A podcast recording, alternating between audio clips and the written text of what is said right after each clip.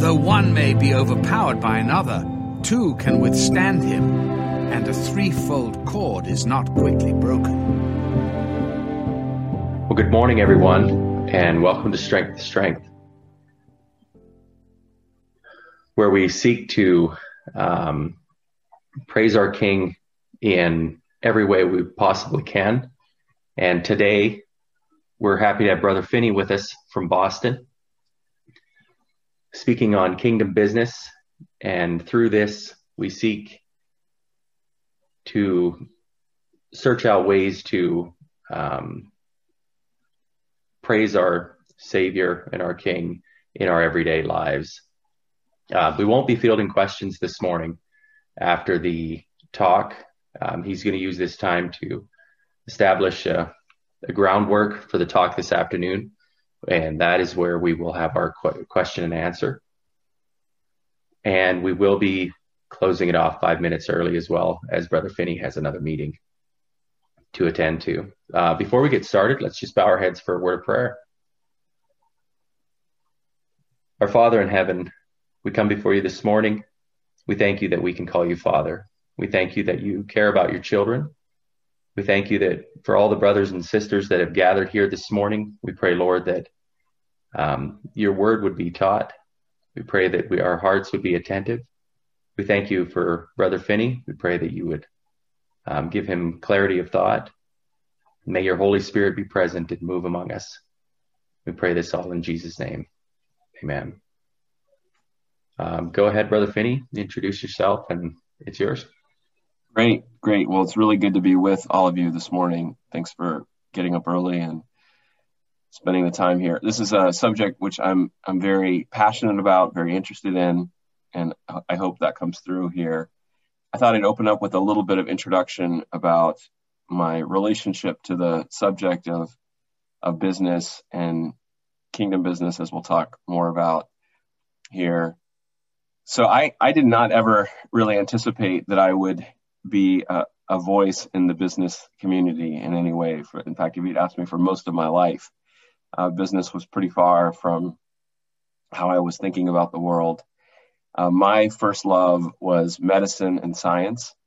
From the time I was five years old, I knew I wanted to be a doctor. I was I was always interested in biology and in helping people and and so I did. I got after college. I studied chemistry in college. After that, I went to medical school, and there I did. Uh, I completed a medical degree. I also did a PhD in chemistry, and then after that, I worked as a what they call a resident, a medical resident, uh, which is they're they're the workhorses of the hospitals. They're the ones who work in teaching hospitals and admit patients and serve patients and you're you're really in the trenches with caring for for people.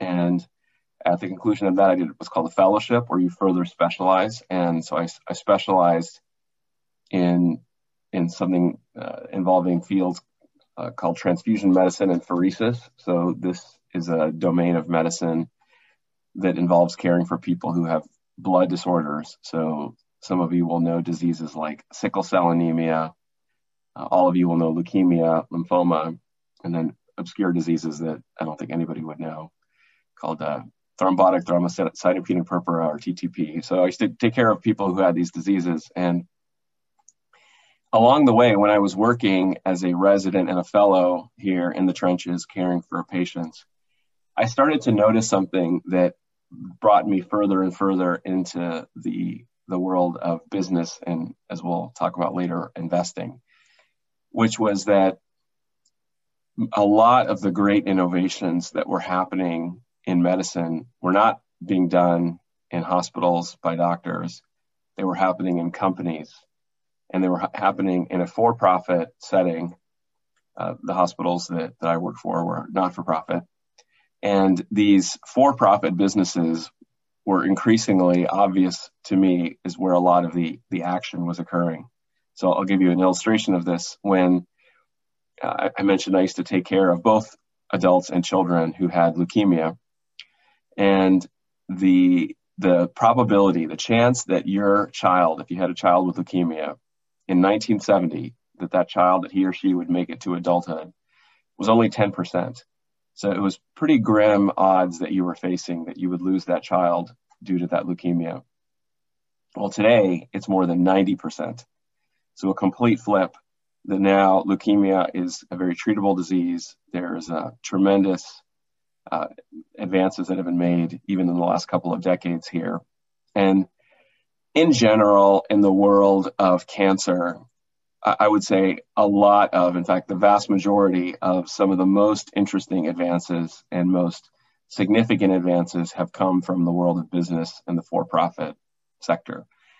And so I saw that, and I'm just my personality is I'm attracted to to where the action's at and where the the real innovation and progress is being made. And so my wheels started turning more and more, and a couple of different arrows pointed together in the same direction. And I ended up uh, stopping to actually see patients, and I joined a firm that does what's called venture capital. And so venture capital is a field that if you'd asked me what it was before I started, I wouldn't even have known. but venture capital is a field where basically you uh, you look for what are going to be the next big innovations in a field and you fund them you fund those and you create companies around big ideas. So we would have different professors that would come to our, our office from from harvard and mit and stanford and you know, very brilliant people. And they would say oh i have this this idea for some therapy for multiple sclerosis or diabetes or cancer and we would listen to hundreds and hundreds of these professors speak. And we would choose the ones that we felt were the most compelling and then we would build companies around them. And and then we would uh, take board seats on those companies and eventually those companies would be hopefully purchased. And so the way that you make money in venture capital is you put in some some money. It's eventually bought by hopefully by a larger company and that difference between what it's bought for and what you put in is is the the profitability of the business. And and so I I came into that field and I absolutely loved it. I found it to be very intellectually stimulating and rewarding. I got involved in, in starting a lot of companies and being on the boards of a lot of companies and just found it to be such a compelling way to use the gifts that, that I have to help human flourishing and in particular to help those who are suffering from from disease. Along the way, I started my own company called called Eventide, and uh, there I was getting more and more interested in how to bring in faith based or kingdom principles into business and investing. And so I'm not going to talk too much about Eventide here, but but it is a, it's basically a business that primarily serves Christians who want to not be connected to areas like abortion, pornography, tobacco, etc., and coming up with ways where we can advance areas that are compatible with biblical values, but at the same time, uh, not not profit in ways that are are uh, against very core ideas of Scripture there. And so we'll talk a little bit more of that in the afternoon about some of these ideas of investing. So that's how I got into this, and now um, I I have been at this for about 12 years and have done exercises of back of the napkin. Hey, let's dream about a field. And some of those companies are now publicly traded companies on the NASDAQ. I've been on many, many boards. I've worked with a lot of some of the best executives really in the whole in the whole industry. I feel very privileged to have been mentored by some of the some of the best people in in good business and good investing. And that's why I'm, I'm here on this call, and that's why I, I hope to share with you some of the insights that I've gained over the years. So let me let me start now with the substance of the talk. So that's that's who I am. I'm a I'm a physician turned businessman, and uh, it's still my full time job is working in in medical, mostly medical and biotech companies. But what I want to do is now give a theological foundation for how I've come to see the world of business. And then later on in the afternoon, we're going to talk about how to use the, these concepts in a variety of ways. We'll hopefully get to talk about a range of topics looking at the questions that I'm, I'm quite excited to discuss. so let's let's begin now with the substance here. So first, I want to tell uh, a little a little side story. Some of you have heard the expression Pandora's box. I don't know how many of you know what Pandora's box means and what that story is about, but it's a very important story for us to understand. So Pandora's box is the equivalent story of Genesis and the creation story in the Bible, but it's the equivalent for Greco Roman mythology. So Pandora is the equivalent of Eve. Uh, she's a uh, the first human female that was created by the gods in the Greco-Roman world. Uh, for those of us who have studied Greek, pan means all, dora is, is gift. So all gifts or every gift. So uh, she's a uh, a woman who was given all of these endowments and gifts by Zeus and all these various gods in their mythology. And Zeus actually gives her a box or a jar, and she uh, she's very curious what's in this box or jar. Zeus tells her not to open it, but eventually curiosity gets the best of her, and she opens it. And when she opens this jar, this box, it unleashes a a whole torrent of sickness and plague and war, and interestingly, toil or work is in this jar. So before Pandora opened this this box or this jar, humans did not have to work. It was a it was a different vision of paradise than than we'll talk about in a little bit. And this is the equivalent to their fall in the Greco-Roman world was when Pandora opened her box. And, this is so important for us to understand because one of the things that we still feel and experience in the world today is this notion that that work is fundamentally a curse of the gods and that a worker is someone who is experiencing a curse of the gods. And so if this is the story that is right at the heart of one's worldview and as i will maintain it is still at the heart of a lot of how especially the west views work it, it really changes your whole perspective on what work is. It's it's something to be disdained. It's something to be to be put off at a distance.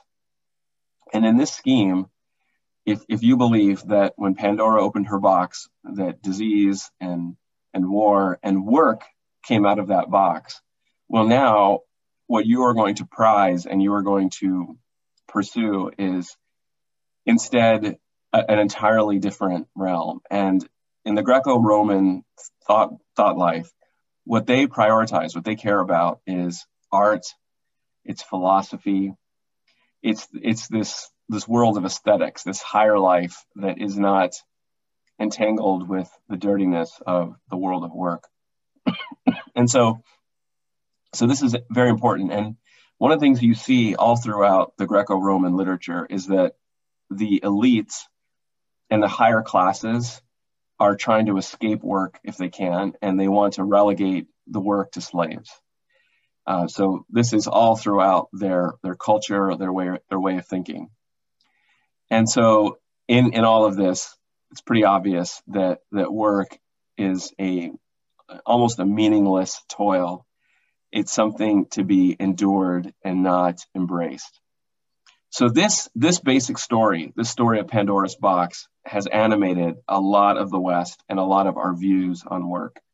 And I hope I hope you can even when I told that story, I hope you can you can realize how much that has seeped through even into modern America. You know, there's there's this expression TGIF. Thank God it's Friday, right? And this this idea of like, oh, I just I don't want to. I hate Mondays. Mondays I got to get back to work, and it's all about living for the weekends where you get to to relax and enjoy oneself and have a good time. That that mentality is is really a direct result of this Greco-Roman worldview that in many ways the West has inherited. So so this is something that I want you to pay attention to this and I want you to think about this because we, we need to understand and this this morning session is so important. and I'm so glad you're all here for this because unless we understand the different perspectives on work, we are going to be uh, seriously hampered in our ability to to do work in the ways that God wants us to do and to embrace kingdom business. Okay, so so that's the Greco-Roman picture. Hope that's that's clear from this alternative creation story from the world of Greco-Roman mythology. Okay, so now I want to talk about a another story, another way that that work and business has been construed. And this is also something that we experience here in the West, uh, something that really the whole world experiences. And it's something that has has gained ascendancy, especially in the last 50 years or so. You can see elements of it that go back further, but I would say it was crystallized and and very well articulated by an individual whose name was Milton Friedman. I don't know how many of you know Milton Friedman. He's he, he won the Nobel Prize for economics. A very brilliant man who who uh, was uh, trying to describe uh, business in in a way that made sense of the world, especially from an economic perspective. And he wrote a, a very influential article for the New York Times in the early 1970s that you can still find it online if you're interested to read it. It's it's worth spending some time for those who who enjoy history. So he wrote a an article that is called "The Social Responsibility of Business is to Increase Its Profits." Okay, the social responsibility of business is to increase its profits, and so he's writing this in the early 70s, and uh, it's a it's a time in which one of the the most scarce uh, items, uh, one of the most scarce commodities at the time was actually financial capital. Now we're going to see it's very different today. Today the world is awash with capital, but back in the early 70s, uh, Friedman was was laboring over this constraint, this uh, this issue that there was very scarce financial capital in the world, and he he essentially makes a, a construct that the the job of business is to is to traffic in financial capital and basically focus on one dimension, which is increasing profitability. And Friedman, and Friedman is part of a larger group of economists. They're often known as the Chicago School. They're located in, in Chicago, Illinois. Yeah, and again, very brilliant people, very talented writers, and, and many of them are are people who have been very influential in the world of economics and business. And they um, advance this school of thought, which is one where if you are a business, you have one and basically one and only one job to do, which is to maximize your profits and really not to consider other forms of capital. So, uh, the there are other forms of capital. Um, so there's human capital, right? So uh, thinking about about uh, people, uh, thinking about social capital, thinking about environmental capital. There's there's many other forms of capital, but the the Friedman notion of what business is about is just maximizing the financial capital, and it's it's a monodimensional focus. I, I want to stress this because this is so so important to understand. I uh, you know right now we just to give an analogy here, we live in a time where everyone is focusing on COVID. it's like COVID, COVID, COVID, right? And everybody is thinking about how do we minimize deaths from COVID. Well, I understand that impulse, but what happens when you have a, a singular focus on COVID is you neglect bigger picture issues. So right now we live in a world where people aren't getting colonoscopies and mammograms and getting their PSAs checked. And so a lot of preventative cancer work is being neglected there's um, uh, there's a tremendous neglect of mental health. Uh, my colleagues in the medical world are telling me that their clinics are stuffed to the gills with people complaining with depression, anxiety, because they don't have the, the same social interactions that they once did. So I use this as an illustration because I think we all understand that right now it just seems like, man, all we do is talk about COVID and we're not thinking about human health more broadly that's a lot of what the Friedman model represents is it's thinking about business with respect to one dimension and one dimension only, which is profits. Okay, so how has that model impacted the United States and Canada and the West and in general the, the so-called multinational corporation is typically animated by the, the Milton Friedman construct. Well, it has massive, massively reframed and changed the way that businesses operate. So today we live in a world where businesses in general are heavily rewarded to maximize their, their, their profitability. So on Wall Street, what they care is about EPS, earnings per share. It's net profit per share. And there are, I mean, just tremendous amounts of, of work. It's hard to overstate that's gone into this notion of how does a business maximize its profitability? And how does it do whatever it can, however it can, to, to maximize its profitability? And uh, there's there's a lot of kind of famous stories here that that can illustrate this. Uh, Amazon.com famously, this was uh, in 2018, had 11 billion dollars in profits. The B, 11 billion dollars in profits. It paid zero dollars in taxes, and this caused a lot of outrage in in the world because you and I pay more taxes than than the one of the most successful companies in history, owned by the wealthiest man alive, uh, Jeff Bezos. And and Amazon said, "Well, hey, this is what we're supposed to be doing, right? Maximizing our profits." And and um, I, am not trying to necessarily make a, a, a criticism here. I'm just trying to make a statement that that what happened then was Amazon received a huge backlash, and they were thinking about where to have one of their new centers, one of their new hubs. And they selected New York as that hub, uh, Queens, in fact, and eventually the residents of Queens said, "We don't want you here, Amazon. Get away."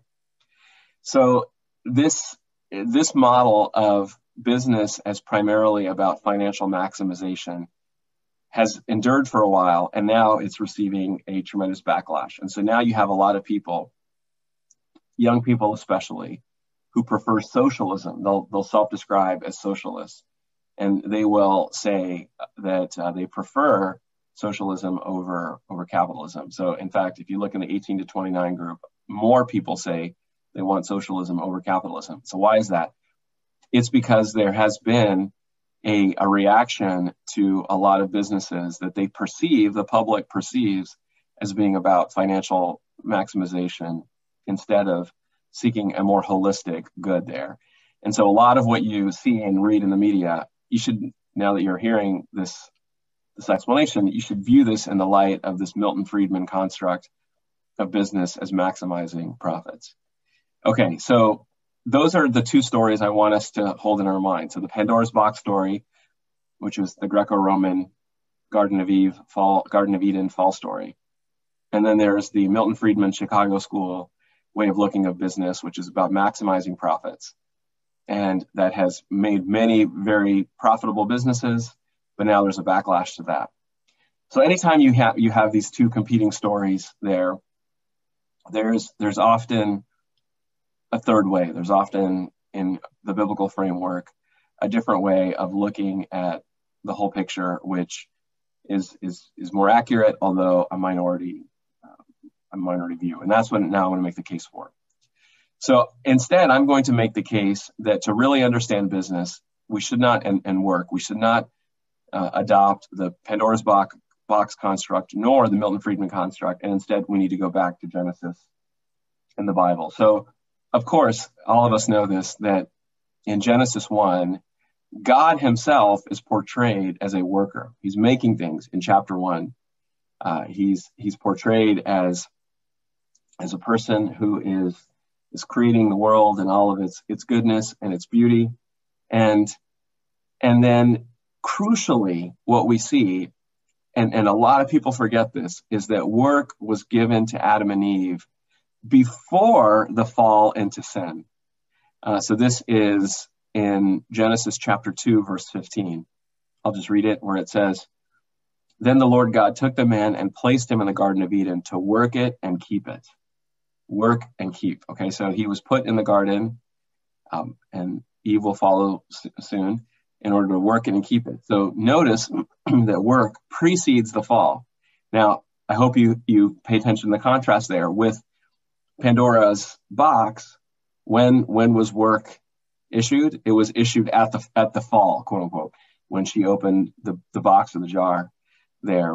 And in the in the biblical framework, work was given to Adam and Eve as a gift, as as intrinsic to their nature. And in fact, that should make sense because if God Himself is a worker, and it's very clear from Genesis 1 that humans are made in God's image, it is only natural that we as humans in our in our normal state should be regarded as as beings who are, are created to work. We are created to create. We are created to to uh, to set about extending the work of God who who placed us on this earth to work it and keep it. Okay, so in addition to that, one of the things that that we see is is that humans were were created in, in a sense as a relational community in this case, just the two, Adam and Eve, but they were given this joint purpose of being fruitful, of multiplying, of, of stewarding the earth. And, and in this community, this, this small community that existed, humanity falls into sin. And, and so we have this original purpose that, that God creates us for, which is to, to work the ground, to keep the earth, to extend God, to extend God's purposes. But in the in the fall into sin, we we see now an anti-purpose that comes in, which is that, and, and you see this happen very soon, particularly in the next couple of chapters, which is work can be warped, work can be distorted, where we now apply our creativity to harm others and to dishonor God. So we see these different lines that come from Adam and Eve and the line of Cain in particular, very creative, very, very brilliant workers in many ways. They go and they create musical instruments. They invent musical instruments. Uh, the the first polygamist uh, is, is introduced, Lamech, there, uh, who is clearly an evil person, and they are utilizing the products of their work for harm. he goes off and kills people and boasts about it. So we see when when sin comes into the world that work can now be used and, and it's very there's this implicit question almost that is being given to us in Genesis where the question is is will you join the line of Cain or will you join the line of Seth? So there's two lines that are described early on in Genesis. Abel is of course killed and after Abel's killed uh, Adam and Eve have Seth and from Seth comes Noah and eventually Abraham. And then on the other line, we see we see Cain, we see Lamech. Both both sides are working. But on the one side, we see work that is being deployed to honor God and serve others. And on the other side, we're seeing work that is being deployed uh, to, to harm others and go at cross purposes with God. So, so this is this is very very interesting and very important here the one of the one of the authors uh, that I've I've uh, respected over the years, his name is Jeff Van Duzer. He he has said when you look at what what business represents in in Genesis, and if you had to make a mission statement for business, right? A lot of a lot of you work in companies and you have a mission statement, right? So at my company, it's investing that makes the world rejoice, where we try to promote the, the global common good and human flourishing there. Many businesses have mission statements. If you had to make a mission statement for business itself, what would that be? Van Duzer gives offers the following mission statement. He says that business exists to create opportunities to express our God-given identity or image in meaningful and creative work. I'll say that again. Business exists to create opportunities to express aspects of our God-given identity or image in meaningful and creative work. And then secondly, businesses exist to produce goods and service that enable the community to flourish. Okay, so I, I, like that. I like that as a, as a nice condensed way that describes and packages up what, what God intends for Adam and Eve when he gives them the Garden of Eden. When he gives them Eden, it's perfectly resourced. It has everything that they need for life uh, but they need to they need to develop supply chains. They need to to till the ground. They need to order it. They they have to put in work in order to take this well resourced garden to be something that will ultimately drive towards the flourishing of broader society. Okay, so now I, I want to kind of go deeper here and and drive home this point because if if we get this, then we should be much more excited about business, and that'll be a good setup for part two later on this afternoon. So as I said, I want to hit this point again. So business in the Greco-Roman mindset is portrayed as evil. It is portrayed as the consequence of Pandora opening her box or her jar. And it's something where we look at it with disdain and we try to give it to slaves and somebody else. In the Milton Friedman con- construct, business is about maximizing profits, which I think we can all agree today has run amok. Um, profit maximization alone leads to very dangerous behaviors and activities. Uh, one of the things that I, I mentioned, I am a physician by training. I look at how most people are afflicted with disease, and I think, wow, this is the result of business gone amok.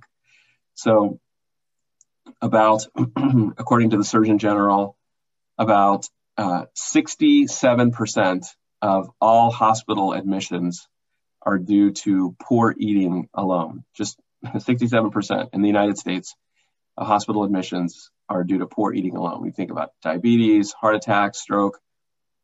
It, it's, it's due to that. Now, w- why is this? And this wasn't the case many years ago. Well, it's because, of course, we have an epidemic of obesity and all these problems. why do we have that? Well, you have now businesses that pay millions and probably billions of dollars every year to get people to enjoy and to have these sensations in their mouth and in their gut that are very pleasurable, that are, are, are really harnessing very deep biological pathways there, that in turn get people to eat more. You know, you think about the McDonald's and the sugary foods and all of the the animal products and all these things that that are are are very carefully engineered that leads to a high degree of, of problems due to profit maximization. Well, any business that is simply concerned about maximizing its profits is going to say, let's do more of that. The more I can sell, the better off I am because I want to maximize my profits. Who cares what harm I cause? And and now people are, are waking up and looking around at the world and are thinking, wait, wait a minute, look at all these businesses that are all about profit maximization and look at the, the carnage and the destruction in their wake and now they're they're they're reacting with that and saying, okay, we need socialism instead. They're they're perceiving socialism is the antidote to the Milton Friedman uh, vision of what business could be. So instead, we have in the Bible a very different portrayal where work is not evil; it's given as a gift to humanity, but there are limits on that uh, on what work should be. So even in Genesis, we have limits about what work should be there. So the, the first and most obvious limit that is portrayed in the garden is don't touch that tree over there. There's this tree, the knowledge of good and evil. That's not for you. And business in Genesis is represented as something that should have constraints upon it. And it is something that is not intended just to be you know, do whatever you want.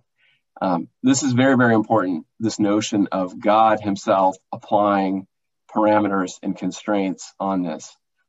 Uh, again uses this analogy that the business is like this massive charge of a river that's just rushing on and flowing, and and it needs levees and barriers to constrain it because there's so much water and it, it can create damage if it can't be can't be be controlled. So so I want to I want to kind of return to this notion of business even in the New Testament so a lot of people think about Genesis for good reason there, and I, I started with that. But isn't it interesting that the Son of God, when he comes to the world, uh, it's been said that in the Greek mindset, Jesus would have come as a philosopher. In the Roman worldview, he would have come as a statesman, maybe an artist. But Jesus actually comes as a carpenter. And I find that just so fascinating that that Jesus continued in the the dignity of work that was represented in Genesis one, and shows us that that work is in fact uh, not degrading or sinful, but it is something that God Himself undertakes. And in fact, Jesus Himself says, "My Father is always at work to this very day, and I too am working." It's in John five seventeen. So very very interesting this this concept of of Jesus Himself being uh, being one who would have worked for most of his life just doing ordinary activities there. I I like I like to think about now work in this way as a truly basic human need. Uh, it is something that is so basic, just like friendship, just like food, just like rest.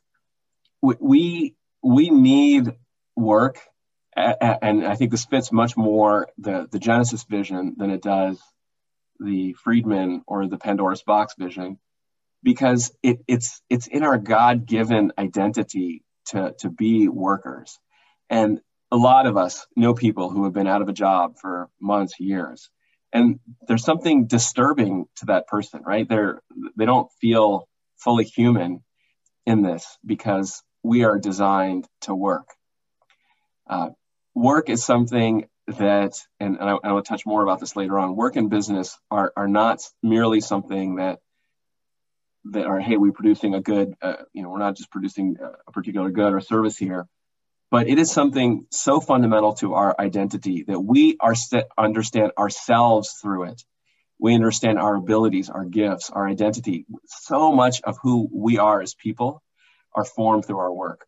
Um, this is true whether you're a stay-at-home mom, whether you're bagging groceries, whatever it is, you are um, you are incredibly shaped by the work that you do in ways that again it's difficult to overstate. Um, in addition to that, one of the one of the fundamental attributes of of work and business is that it is probably one of the single most basic ways that we can put into practice love your neighbor as yourself. I'm going to read you a quote here from from Tim Keller, who puts it well. He says this Imagine that everyone quits working right now. What happens? Civilized life quickly melts away. Food vanishes from the shelves.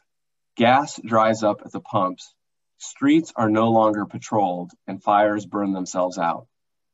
Communication and transport services end, utilities go dead. Those who survive at all are soon huddled around campfires, sleeping in caves, clothed in raw animal hides. The difference between a wilderness and culture is simply work. So, all of us have a, a tremendous service that we can render to society and to the world by loving our neighbor just by doing a job, whether you're repairing a car, whether you're bagging groceries, whether you're cleaning windows, whether you're a biotech person developing a medicine doing business is one of the most fundamental ways of of um, of, of putting into practice the love your neighbor concept. Okay, so now I want to further elaborate here. I've got about 15 more minutes. I want to further elaborate on on this third view of business. And it's very different from the Friedman construct, and it's very different from the the, the uh, Pandora's box Pandora's box construct. So I want us to consider for a moment the pattern of the year of Jubilee. So there is a, a lot that has been written on this topic. I'm glad to see that more people are thinking about it, which is to go back and look and see how God intended the Israelites to be at work and what kinds of patterns and, and lessons that we can learn from that today. Of course, we know that they were supposed to uh, allow the ground to be fallow, to, to remain unplowed and fallow. Uh, and they were supposed to have this grand year called the year of Jubilee every 50 years, where what they would do is they would release they would release all slaves, all debts. They would not be allowed to, to do any kind of tilling and, and, and farming and that sort of thing. And in in that pattern, there's something incredibly powerful. So I'll read you a quote from two authors, Roche and Jakub, who, who I think said it said it really well. And and and this quote, I, I'll be interested to hear how you react to this. And we won't do an interactive session now, but how does this sound?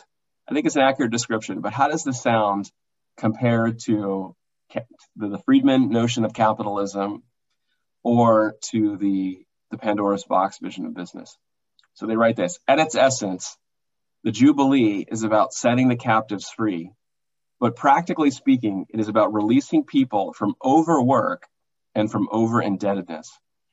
It is about releasing the planet from overuse and overexploitation. It is about releasing wealth from overaccumulation in the hands of a shrinking minority, many of whom are not equipped to contribute entrepreneurially to, to growing the wealth currently in their hands in ways that go beyond making financial capital with financial capital. Okay, so that's a pretty challenging thought there that that Jubilee is about releasing people from overwork and over indebtedness. You weren't allowed to work for a whole year. You couldn't work the lands. You had to just have this year basically of, of celebration, allowing the land to to be fallow and to not be overexploited and then to redistribute wealth. And it's it's a kind of a shocking concept to, to people who are pure Friedman capitalists that that they did not want. God did not want there to be all this property that would accumulate into the hands of a minority, and He wanted that to go back to to ancestral patterns where it would be more equitably distributed. So if that is how God wanted business to operate for centuries, millennia, uh, before the coming of Jesus. I think we can at least say that there's lessons in that for us uh, who are in the world of business today. So, what are some of those lessons? And I'll, I'll set the stage now from topics that we're going to embark on later this afternoon to engage in here. So, the first thing, of course, that we see is there's no way in the world that one could understand business as being simply about maximizing financial capital, right? That's easy to see.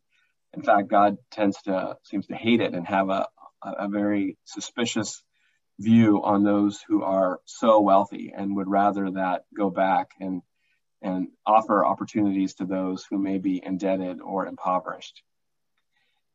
We we learn in this that there is something that is deeply wrong, I think, with the way that business is run today in the world. Now, there's many great things in the business world today, and, and as you heard, I participate very avidly in this world, although trying to, to modify it. Uh, there's there's something about uh, the way that work uh, and business operate today that have gone wrong. There's a, an individual, Simon Blocker, who I, I read this quote often. I really appreciate it. He says, "Business is not as it was intended. A vast devastation has struck it." Nevertheless, it is great in its ruins. Like a glorious cathedral after a bombing, business still displays the grandeur for which it was designed.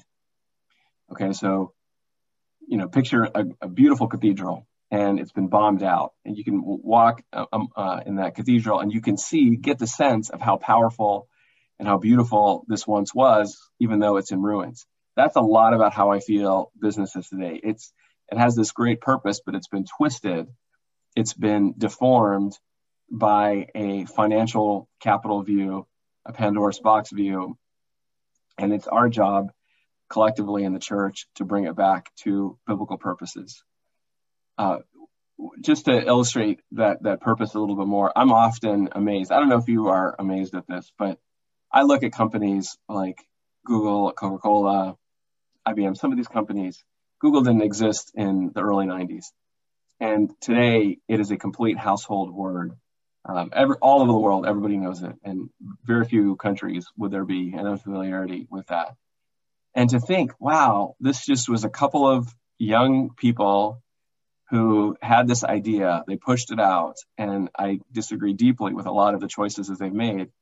I'm, I'm not at all advocating that, but I find it amazing that they were able to to harness their ideas with the kind of passion and dedication that they did to go into every nook and cranny of the world.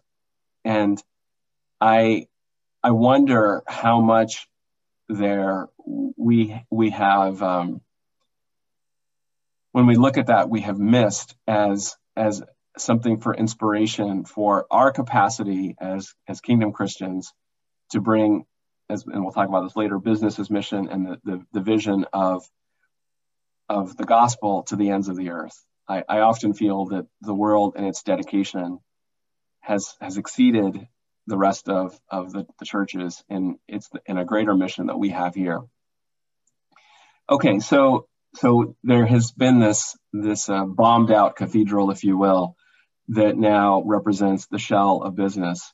Uh, it's been distorted in those two ways. We see this the framework of this third view here, which is not about financial maximization, but I, I read you that mission statement of business.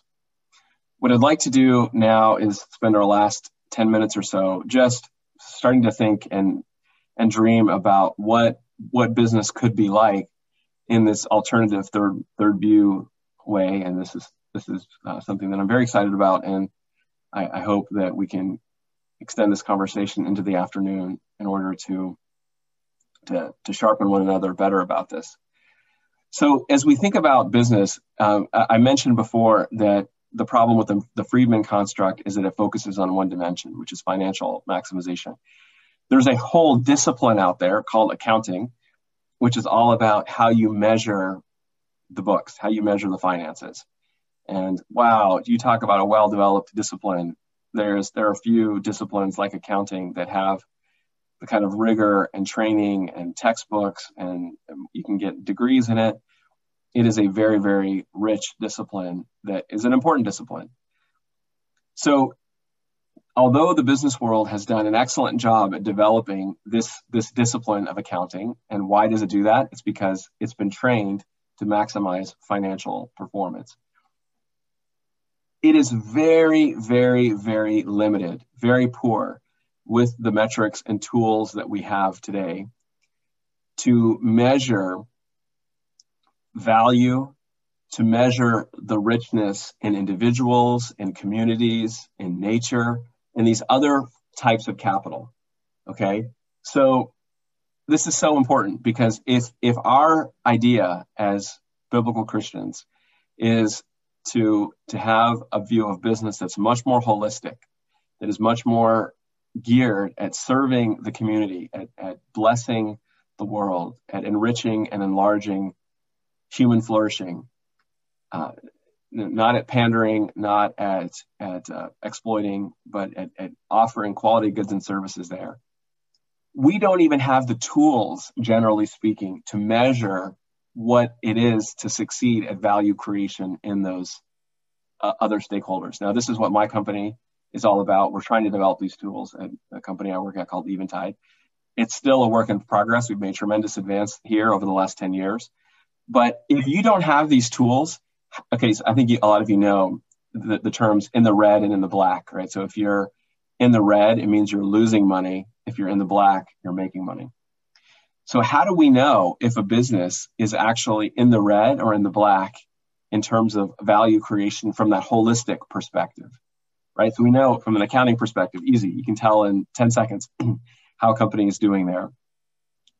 Generally speaking, what what Christians have not done well at is you know there's this principle of you can only manage what you measure right like that if, if you care about things you measure it and if you don't care about things well you don't measure it what what in general the church what christians in general have done a poor job at is is looking at business and creating the right set of tools and measures to understand whether or not a business is in the red or in the black with respect to to to to God's perspective of holistic value creation. I hope hope this is making sense.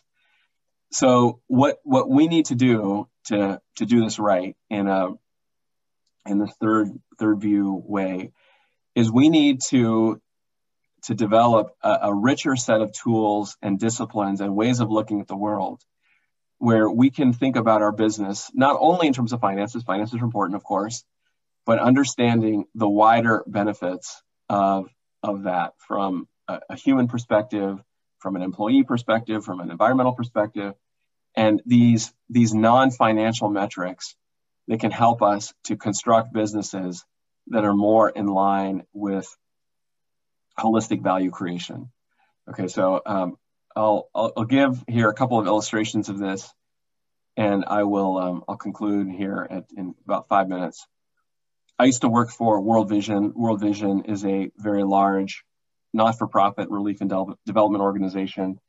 Uh, it's a huge organization. Uh, it's it's similar in some ways to CAM Christian Aid Ministries that a lot of you know. So I work I worked for them as the very first job I ever had low level job, entry level job. Really appreciated uh, working for them and, and, working with them. But one of the things that World Vision discovered along the way was they were uh, they're a lot of what they do and th- what they're famous for is child sponsorships. So you you give a certain amount of money every month to sponsor a child who lives in a developing country, and and then you, you give these funds and then they try to invest those funds into the local communities, help the child, help the community, et cetera. Well, they had a, a, a very powerful moment in the in the late 90s and, and early 2000s where they realized that they hadn't even really understood or developed the metrics on what it was to have success in improving a community. So they had raised hundreds of millions of dollars, were deploying that very consistently, but didn't even understand what the basic metrics were for success. Is there a greater dependency being created? Is there is there actual uh, true entrepreneurial uh, success that's being created? Like what's going on here? And and instead, what this very noble, very uh, I, I, would say um, well-intended organization was doing was they were deploying funds in ways that lacked some of the discipline that really they needed in order to to succeed and and really have confidence that they were truly serving well the communities that they were they were serving. That's one one example of something where flying blind, right? I mean, imagine you're flying an airplane, you've got a blindfold on, you don't know what you can't even see the gauges. Like, what are you doing? What are you flying for? What does success look like? And in general, I think this is a massive problem that we have today in business because we fall and prey to the Friedman vision of business. I don't want to come across here as being anti-profit. I'm, I'm not. A lot of people, when they hear me speak, they, they think I'm trying to be like some kind of communist or something like that. I'm not, um, and and I'm, I'm, misunderstood in this. So please don't misunderstand that I'm, I'm speaking evil of of, of businesses having a, a profit. I'll, I'll, close here with a little bit of an illustration that will hopefully be a, a setup for what we can talk about this afternoon, which is something again from I got from Van Duzer, who who says that really what what a business should be about is very analogous to how we think about uh, we as humans think about uh, our purpose and the function of blood in our in our veins and our arteries. Okay, so the analogy here is that profit should be to business as blood is to the human. Okay, so we woke up this morning, we got up early, and probably none of us here on this call said, "Oh, I'm so excited today because I get to pump blood through my vasculature." We didn't. That, that's not what we woke up excited about. We woke up hopefully thinking about, "Hey, it's Saturday. We get to be with our families. We get to do these events. We get. We had all these different things that we were thinking about there, and the blood was a means to an end. The blood was uh, the blood is a means to an end. And in the same way profit is to a business that way that a business should be not about everybody's coming together on, in an unplanned meeting hey let's go out and make money. No let's go out and serve the world in x y and z ways. Profits are necessary to keep the business functioning just like blood is necessary to keep our bodies functioning but it, it's not the it's not the purpose, it's, it's the means. And what has all too often occurred is that people have confused the, the goal from the means. So Milton, I mean, Milton Friedman unfortunately made that huge mistake of elevating the blood to be the purpose and saying, you know, the, functionally saying in that article, that New York Times article I mentioned before, the purpose of a business is to make money. That's like saying the purpose of a human is to pump blood. No, no, no, no, no. That is not true. The purpose of a business, um, and I read this before, I'll read it again. is to create opportunities to express aspects of our God given identity or image in meaningful and creative work. And then number two, business exists to produce goods and services that enable the community to flourish. So that's what, what a good foundation for understanding kingdom business should be about. Um, I think I'll stop here. We're right at time, and then we will take up at part two with a lot more on the practical applications here, as well as taking questions. But uh, I'm so glad you were all here this morning. This is, uh, if you stay through this whole talk, I think you now have an excellent foundation for thinking about biblical businesses and what it represents. So God bless and hope to see you later on. Thank you, Brother Finny. Um, looking forward to part two this afternoon. We will be having a Q&A then. Submit your questions. I put the uh, email up on the chat, contact at strength2strength.org. And we look forward to seeing everyone again this afternoon. Would you close us in prayer, Brother Finny? I would love to. Our Father, I pray that you would give us great wisdom not to fall prey to these false visions of what business could be, either the Greco Roman Pandora's box vision of work and business, nor the Milton Friedman financial capital vision, but that we would be grounded afresh in your scriptures. I thank you that you have made us for a purpose to, to be um, men and women who go out and, and work the earth and keep it and, and use it for, for the great glory of, of bringing your kingdom to this earth. I pray that you will get us inspired about how powerful business and work are to shape the world, to change the world, to uh, to ultimately demonstrate your attributes of provision to a world that that badly needs to see what what it is to see the community of Christians exhibit that city on a hill, that life and that light uh, to a world of, of profit seeking and corruption we pray all these things in Jesus' name. Amen. Amen. Thank you. Well, we look forward to seeing you all again at 3 o'clock this afternoon. Um, go with God. As iron sharpens iron, so a man sharpens the countenance of his friend.